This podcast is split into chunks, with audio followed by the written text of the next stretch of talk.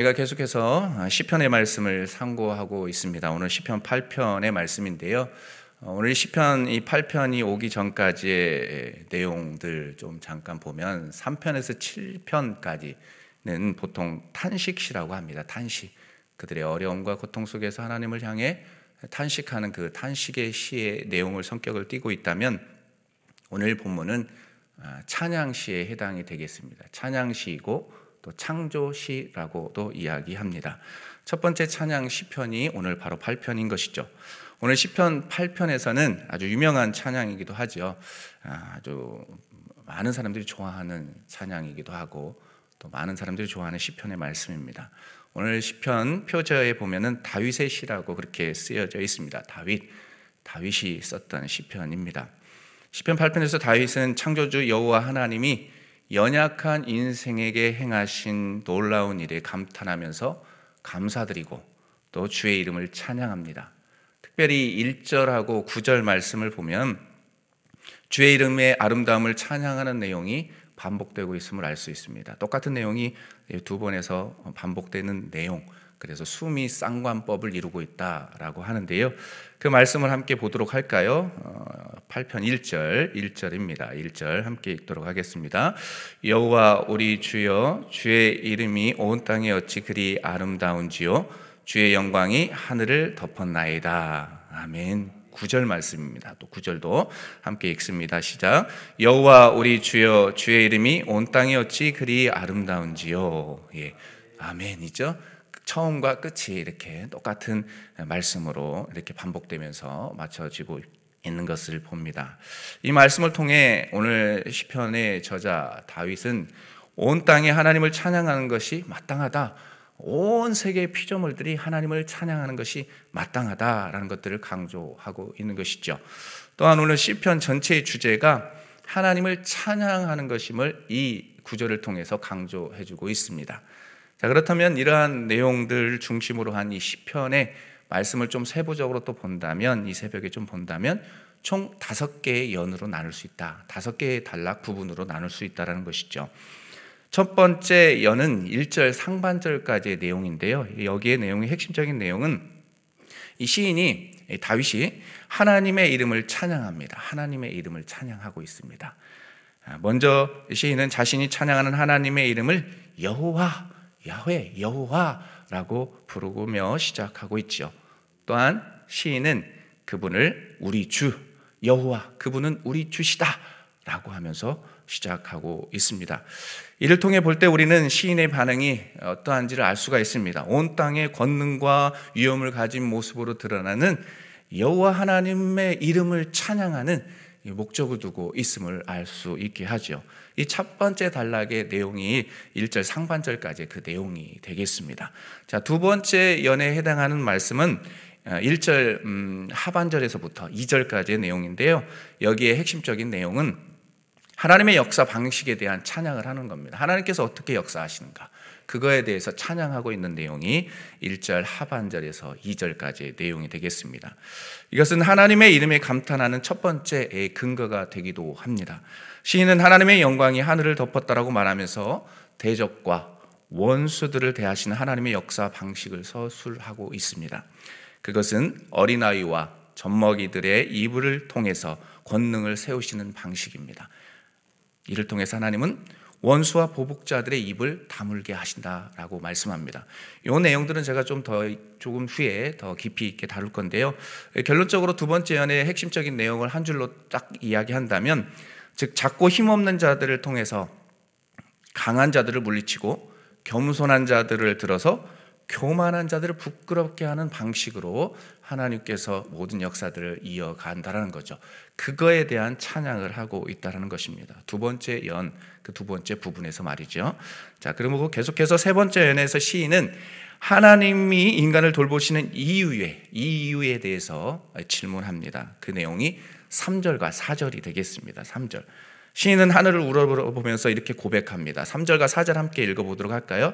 시작. 주의 손가락으로 만드신 주의 하늘과 주께서 베풀어 두신 달과 별들을 내가 보니 사람이 무엇이기에 주께서 그를 생각하시며 인자가 무엇이기에 주께서 그를 돌보시나이까 아멘. 이런 질문, 이유, 도대체 하나님께서 우리를 돌보시는 까닭 이유가 무엇입니까? 라는 찬양을 하고 있는 것을 봅니다. 그게 핵심적인 내용이 세 번째 연애에 대한 내용이 되겠습니다. 계속해서 어, 네 번째 부분, 네 번째 연애에 해당하는 말씀은 5절에서 8절인데요. 여기에 핵심적인 내용은 인간은 인간을 첫째 연약한 존재인 인간이지만 인간을 높이시는 하나님을 찬양하고 있다는 것입니다.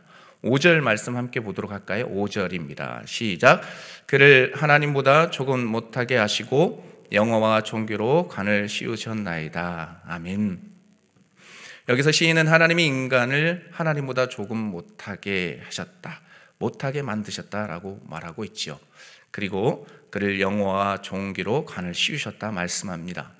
한 걸음 더 나아가서 이런 존재인 사람에게 만물을 다스릴 수 있는 통치할 수 있는 그 하나님의 그것 능력들을 위임했다 라고 증거하고 있습니다. 6절 말씀 함께 보도록 할까요? 6절 시작 주의 손으로 만드신 것을 다스리게 하시고 만물을 그의 발 아래 두셨으니 아멘. 주의 손으로 만드신 것을 다 다스리게 했다. 누구에게 말입니까? 인간들에게, 사람들에게. 그거에 대한 감사와 함께 찬양을 하고 있는 부분이 네 번째 연 5절에서 8절까지 해당하는 말씀이 되겠습니다. 그리고 마지막 음, 다섯 번째 연에 해당하는 말씀인데요. 하나님의 이름에 대한 찬양을 하면서 마치고 있습니다. 서두에서도 말씀드렸지만 하나님의 놀라운 이름을 찬양하면서 마치고 있습니다. 하나님을 높이시는 그 시인의 고백이 묻어나고 있는 것이죠. 그리고 시인은 그 감동을 아, 하나님을 높이면서 다시 한번 아, 찬양하면서 반복하면서 구절의 말씀을 마치고 있습니다. 여호와 우리 주여 주의 이름이 온 땅에 어찌 그리 아름다운지요? 라고 하면서 마치고 있습니다. 우리 구절 말씀을 다시 한번 읽어볼까요? 구절 말씀입니다. 시작. 여호와 우리 주여 주의 이름이 온 땅에 어찌 그리 아름다운지요? 아멘. 그죠? 여기 아름답다라는 표현이 나옵니다. 아름답다라는 표현은 미적인 아름다움을 말하지 않습니다. 그것은 권능 있고 위엄 있는 그 하나님의 능력, 하나님의 위대하심을 표현하는 말씀이 되겠습니다. 그 표현을 아름답다라고 하면서 아, 오늘 시편의 말씀을 마치고 있는 것을 봅니다. 이러한 내용들의 핵심적인 내용이 오늘 시편 전체적인 내용이 되겠는데요. 이러한 말씀을 통해서 이 새벽 또 오늘 오늘을 살아가는 우리들이 삶의 자리에서 적용할 수 있는 메시지 두 가지가 있습니다. 먼저는 연약한 자의 입을 통해서 하나님의 권능을 나타내신다라는 겁니다. 함께 따라해 볼까요? 연약한 자의 입을 통해 하나님의 권능을 나타내신다. 그렇습니다. 2절 말씀 함께 보도록 하겠습니다. 2절 함께 봅니다. 시작. 주의 대적으로 말미암아 어린 아이들과 젖먹이들의 입으로 권능을 세우시며 이는 원수들과 보복자들을 잠잠하게 하려 하심이니이다. 아멘. 이 말씀과 함께 우리가 좀 짚어봐야 할 말씀이 고린도전서에 있는 말씀입니다. 고린도전서 1장 27절과 28절 말씀 함께 보면서 또 말씀을 나누길 원합니다. 1장 고린도전서 1장 27, 28절 함께 읽도록 하겠습니다. 그러나 하나님께서 세상에 미련한 것들을 택하사 지혜 있는 자들을 부끄럽게 하려 하시고 세상에 약한 것들을 택하사 강한 것들을 부끄럽게 하려 하시며 하나님께서 세상에 천한 것들과 멸시받는 것들과 없는 것들을 택하사 있는 것들을 폐하려 하시나니 아멘. 그죠? 연약의 핵심 포인트가 있는 겁니다. 연약한 자. 그죠? 젖먹이와 어린아이들도 연약한 자이니까요. 그거와 함께 연관해서 좀 생각해 볼 필요가 있습니다. 어쨌든 시편 8편 2절에서 말하는 주의 대적이라는 표현이 있고요. 주의 대적 곧 원수와 보복자들은 어떤 사람을 의미하느냐 하면 우주 만물에 나타난 하나님의 권능을 보고도 경외하지 않는 것입니다. 그러니까 사실 오늘 본문 말씀 딱 있다 보면 어, 신학적 용어로 자연 계시, 어, 천지 만물 속에 역사하시는 하나님, 자연 속에서 우리가 바라볼 수 있는 하나님의 그 능력들이 있는데 그런 능력들을 보고도 경외하지 않는 자들을 가리킵니다. 이들에게 한 가지 특징이 있죠. 한 가지 특징이 있는데 그것은 스스로 강하다 생각하면서 잘난 체 하는 자들이라는 것입니다. 한마디로 이야기하면 교만한 자라는 것이죠. 주의 대적들은 스스로 강하다고 여기면서 하나님을 경외하지 않습니다. 자신이 주인이니까요. 그에 반해 어린아이와 젖먹이는 하나님을 경외하는 자들을 상징한다라는 겁니다. 오늘 본문 속에 등장하는 어린아이와 젖먹이들은 하나님을 경외하는 자들을 상징합니다. 이들의 특징은 무엇입니까? 어린아이와 젖먹이들은 부모의 보호 없이 살아갈 수 있을까요? 없을까요? 없다라는 겁니다. 부모의 보호 없이 절대적으로 살아갈 수가 없습니다. 특별히 어떻습니까? 어머니의 보호 아래 살아갈 수 없는 존재가 바로 음, 어린 아이, 그것도 젖먹이 아니겠습니까? 어머니의 그 도움이 있어야지만이 살아갈 수 있는 것입니다. 그렇기 때문에 이 어린 아이와 젖먹이에게서는 교만함을 발견할 수 있을까요? 없을까요? 없어요. 교만을 생각할 겨를이 어디 있습니까? 어머니 그때 꼭 붙어 있고 어머니에게서 흘러나오는 영양분들을 다 흡수해야 되는데 예, 그런 마음이 있다면 그런 것들을 흡수할 수 있겠습니까? 전적으로 어머니를 신뢰하면서 의지하는 존재가 바로 음, 어린아이 또 젖먹이 아니겠습니까? 그렇기 때문에 아, 이러한 내용들을 좀 이렇게 종합해서 본다면 사랑하는 여러분 하나님은 교만한 자를 들어 쓰시는 것이 아니고 연약한 자 자기에게 꼭 붙어 있는 자를 들어 쓰신다는 겁니다. 연약한 어린아이와 같은 사람, 젖먹이와 같은 그 존재. 하나님 아니면 살아갈 수 없고, 하나님 아니면 내가 인생에 어떤 것도 할 수 없다라는 그 의식을 가지고 꼭 붙어 있는 자들을 세우시면서 그런 사람들이 이끌어 가신다라는 겁니다. 제가 이 첫 번째 대지를 이야기하면서 고린도 전서의 말씀과 이렇게 대비해서 말씀을 나누었지 않습니까? 연약한 자, 볼 것 없는 자들을 들어서셔서 하나님의 역사들을 이루어 나가십니다.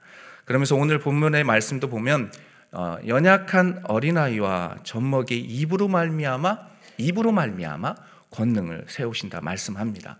그럼 여기서 어린아이와 젖먹의 입으로 말미암아 권능을 세우신다라는 이 표현이 도대체 구체적으로 그러면 무엇일까라는 질문을 하지 않을 수 없지 않습니까? 입으로 말미암아 권능을 세우신다고 합니다. 어린아이와 젖먹의 입으로 말미암아 말입니다. 그것은 어떤 의미를 담고 있느냐? 바로 하나님의 주대심을 인정하고 찬양하는 것을 말합니다. 다시 말해 하나님을 믿고 신뢰하며 복종하는 모든 행위를 가리킨다라는 것이지요. 그렇습니다. 하나님이 이렇게 겸손하게 자신을 경외하고 의지하는 자들을 통해 하나님의 권능을 나타내십니다. 그리하여서 대적들의 입을 막으십니다. 믿으십니까? 그 대표적인 사례를 살펴본다면 이 베드로를 일컬을 수가 있습니다. 베드로 참으로 연약한 존재 아닙니까? 바닷가에서 어부로 생활했던 그리고 그 당시에 천시받았던 직업 가운데 하나였던 어부 베드로. 그리고 실패하였지만 하나님은 그를 다시 들어 쓰셨습니다. 연약한 그를 들어 쓰셔서 초대교회의 큰 사도로 역할들을 감당하셨던 것 기억하시지요. 전도했잖아요. 그 능력으로 복음을 선포했을 때 3천 명, 5천 명의 사람들이 믿고 돌아오는 그런 역사들을 경험했던 것을 봅니다. 하나님의 역사는 그런 사람들을 통해서 이루어집니다. 연약한 이들을 통해서 하나님은 역사하시고 모든 일들을 해 나가신다는 것들을 잊지 마십시오. 그러므로 우리도 정말로 하나님을 찬양하고 하나님을 높인다고 하지만 참으로 연약한 자들입니다. 연약한 자이지만 우리 안에 하나님이 주신 힘으로 또 강한 능력을 가지고 모든 사명들을 감당할 수 있다는 것들을 생각하면서 늘 겸손하게 하나님을 높이고 또 찬양하는 일에 앞장서는 저와 여러분들이 되시길 주님의 이름으로 간절히 축복합니다. 하나님은 연약한 자를 들어 쓰십니다. 두 번째로 사절을 통해서 얻게 되는 영적인 교훈이 있습니다. 그것은 연약한 우리를 존귀케 하신 하나님을 찬양하라는 것이죠. 연약한 우리를 존귀케 하셨다. 하나님께서 그분을 찬양하라 명령하고 있습니다. 4절 말씀입니다. 4절 말씀 함께 읽도록 하겠습니다. 시작. 사람이 무엇이기에 주께서 그를 생각하시며 인자가 무엇이기에 주께서 그를 돌보시나이까. 아멘. 이 말씀은 하나님이 지극히 보잘 것 없는 사람을 귀하게 여기셨음을 증거해 주는 말씀입니다. 또한 5절을 보시면 시인은 하나님께서 사람을 천사보다 조금 못하게 하시고 영화와 종기로 관을 씌우셨다라고 그렇게 고백하고 있습니다. 이러한 내용들을 좀 종합해서 보면 아, 사람이 하나님께 존귀한 자로 여김을 받을 만한 존재가 되지 못함을 알 수 있게 합니다. 우리는 하나님 앞에 존귀함을 받을 존재로 설 수 없는 존재였음을 알 수 있게 합니다. 그렇다면 사람은 도대체 어떤 존재란 말인가? 라는 질문을 하지 않을 수 없습니다. 도대체 사람의 본질이 무엇이기에 다윗이 이렇게 이 하나님이 우리 그들을 인정하고 인간을 이렇게 축복하는 모습을 보고 감격하고 있는 것일까요? 우리는 이러한 내용을 통해 4절에서 등장하고 있는 두 가지의 단어를 통해서 그 의미를 확인할 수 있습니다. 먼저 사용되는 단어, 사람이라는 단어입니다. 사람 이라는 단어가 쓰이고 있습니다. 이에 해당하는 원어는 에노시라고 합니다. 함께 이 새벽에 따라해 볼까요? 에노시.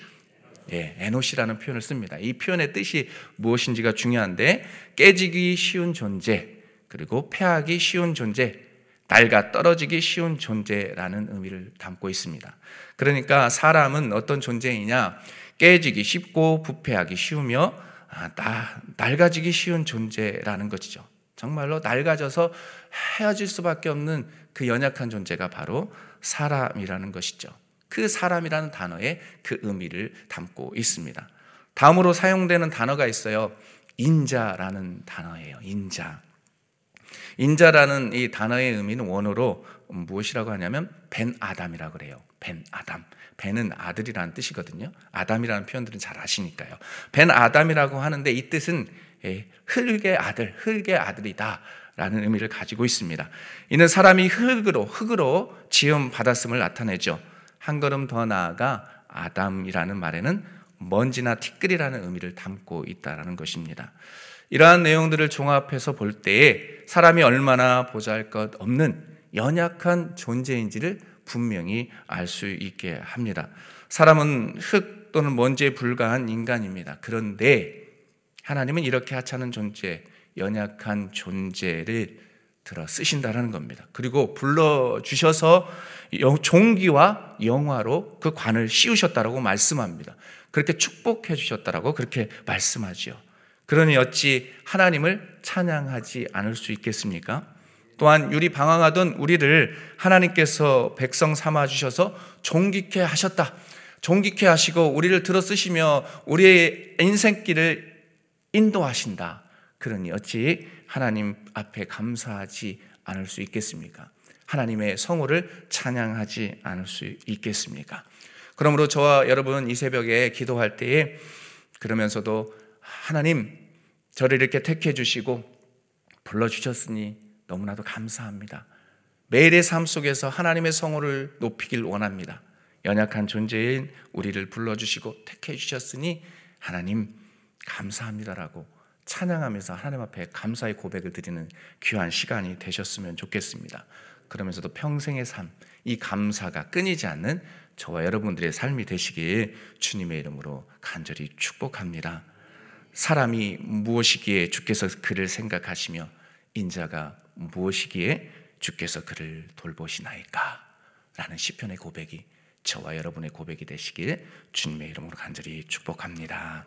기도하시겠습니다. 우리 이 시간 기도할 때에 오늘 주신 시편의 말씀을 두서없이 나눴지만 구구절절이 아홉 절의 말씀, 은혜로운 말씀들 많습니다. 여러분에게 주시는 말씀 한 구절 잡고 함께 기도하시고 또 이 우리가 사순절 기간을 보내고 있습니다. 하나님 이 사순절 기간 예수 그리스도의 십자가의 사랑을 기억하며 겸손하게 하시고 또 서로 사랑하게 하여 주옵소서. 그리고 저 트리키의 땅에 지진으로 인해 또 그 밖에 여진으로 인해 힘들어하고 전쟁과 기근으로 힘들어하는 전 세계에 있는 많은 사람들이 있습니다. 하나님 위로해 주시고 회복시켜 주옵소서. 또 이 땅을 국률이 여겨 주셔서 이 대한민국 땅에 하나님의 거룩하심이 나타나게 해 주옵소서라고 이 시간 주여 한번 외치고 기도하겠습니다. 주여 하나님 아버지 우리를 국률이 여겨 주옵소서. 연약한 우리들을 하나님 불러 주셔서 세워 주셨습니다. 하나님 연약한 자의 입을 통해서 하나님의 그 권능을 나타내시는 것들을 봅니다. 하나님 그 하나님의 위대하심을 찬양하지 않을 수 없습니다. 하나님 아버지 감사합니다. 하나님 우리의 연약한 존재인 우리를 하나님 아버지 존귀케 하셨습니다. 하나님 아버지 감사합니다. 감사라는 고백이 넘쳐나게 하여 주옵소서. 사람이 무엇이기에 주께서 그를 생각하시며 인자가 무엇이기에 주께서 그를 돌보시나이까. 하나님 볼품없는 우리들을 하나님 택하셨고 하나님 불러주셔서 믿음의 길을 걸어가게 하시니 참으로 감사합니다. 감사가 있게 하시고 하나님을 찬양하는 일에 앞장설 수 있는 우리가 될 수 있도록 성령이여 함께하여 주옵소서 사순절 기간을 보내고 있습니다. 예수 그리스도의 십자가의 그 사랑을 기억하게 하여 주옵소서 그 십자가의 은혜들을 기억하며 나아갈 수 있는 우리가 될 수 있도록 주님 도와주시고 특별한 하나님 아버지 전 세계 가운데 전쟁과 기근으로 힘들어하는 하나님 백성들이 있고 특별히 하나님은 주리께 땅 가운데 하나님의 극률하심과 자비하심이 일어나게 하셔서 회복되는 역사가 있게 하여 주시기를 원합니다. 회복되게 하여 주옵소서. 특별히 하나님 아버지 하나님 이 대한민국 땅 가운데도 하나님의 거룩하심이 임하게 하여 주옵소서. 하나님의 극률과 자비하심이 이 땅 가운데 임하게 하셔서 이 땅이 하나님 거룩한 땅이 되게 하여 주옵소서. 거룩한 땅이 될 수 있도록 성령이여 함께하여 주시기를 원합니다. 함께하여 주옵소서. 그 은혜들을 기대하며 늘 살아갈 때 우리 안에 입술에 찬양이 끊이지 않게 하시고 우리 입술에 기쁨이 끊이지 않는 하나님 우리가 될 수 있도록 성령 하나님 함께하여 주시기를 원합니다. 주여 함께하여 주옵소서. 하나님 역사하여 주옵소서. 오 하나님 은혜 베풀어 주옵소서. 사람이 무엇이기에 주께서 그를 생각하시며 인자가 무엇이기에 주께서 그를 돌보시나이까 하나님 우리는 연약한 존재입니다 하나님 아니면 살아갈 수 없는 존재가 우리이고 연약한 존재를 하나님께서 백성 삼아 주셨으니 어찌 하나님을 앞에 감사하지 아니할 수 있겠습니까? 늘 감사 감사하게 하여 주시고 하나님을 찬양하는 일에 앞장서게 하여 주옵소서. 하나님 아버지 오늘 말씀을 통해서 또 연약한 자의 입술을 통해 하나님의 권능을 나타내는 것을 봅니다. 연약한 우리를 들어서 주셔서 세상에 어느라고 정말로 어두워져 있는 그 세상 속에서 그리스도의 사랑과 그리스도의 빛을 나타낼 수 있는 그런 좋은 군사로 쓰임 받는 하나님의 백성 되게 하여 주옵소서. 이 새벽에도 하나님 앞에 주여 주여 하며 부르짖을 때에 하나님 우리의 기도 제목을 들어주시고 이 사순절 기간 예수 그리스도의 그 사랑을 기억하며 그리스도의 사랑을 전할 수 있는 우리 겸손한 하나님의 백성이 되기를 원하옵나이다. 오늘 또 그러한 삶들을 살아내게 결단하며 나아가는 우리들 가운데 주께서 신령한 은혜들로 채워 주실 것을 믿고 감사하옵 고 존귀하신 예수 그리스도의 이름으로 기도하옵나이다. 아멘. 주여, 주여, 주여. 하나님 아버지, 아버지, 하나님 아버지, 우리를 극률히 여겨 주옵소서. 하나님의 성원을 높이 높이 찬양하게 하시고 하나님을 높이며 찬양하며 겸손한 자로 서 있게 하여 주옵소서. 하나님, 우리의 내면의 가운데 하나님을 높이는 그런 일에 앞장설 수 있도록 도와주시고 연약한 우리를 통해 하나님의 일하심들을 하나님 증거할 수 있는 축복의 도구로 쓰임 받게 하여 주옵소서. 주님 역사.